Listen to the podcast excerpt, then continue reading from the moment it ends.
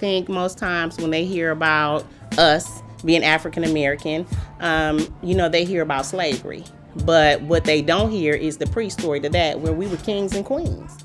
February is Black History Month, and organizations in Milwaukee are celebrating people, movements, and events that have paved the way for racial equality. My name is Nicole Franklin. I'm a community engagement coordinator. Nicole organized 50 Shades of Black at COA, an evening of history lessons and skits performed by children and teens of the Northside community.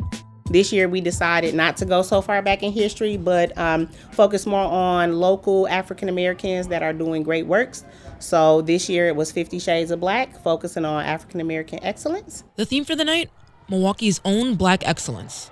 Children portrayed local black politicians such as Khalif Rainey.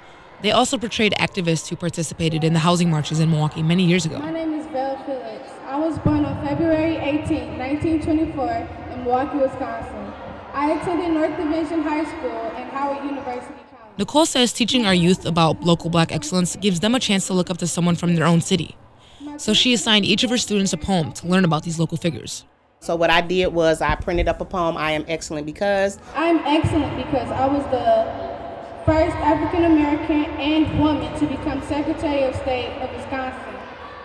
I know one young lady said something that was very moving to me, and she says, I'm excellent because I have the blood of a slave and the soul of a queen. And that was just phenomenal. Nicole says she wants to teach her students their history and roots beyond slavery.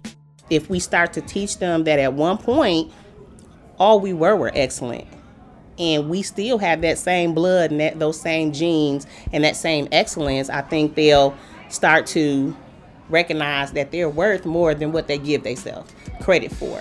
You know, we just want them to understand that they're mighty people. Happy Black History Month, Milwaukee. For 889, I'm Bianca Fuster.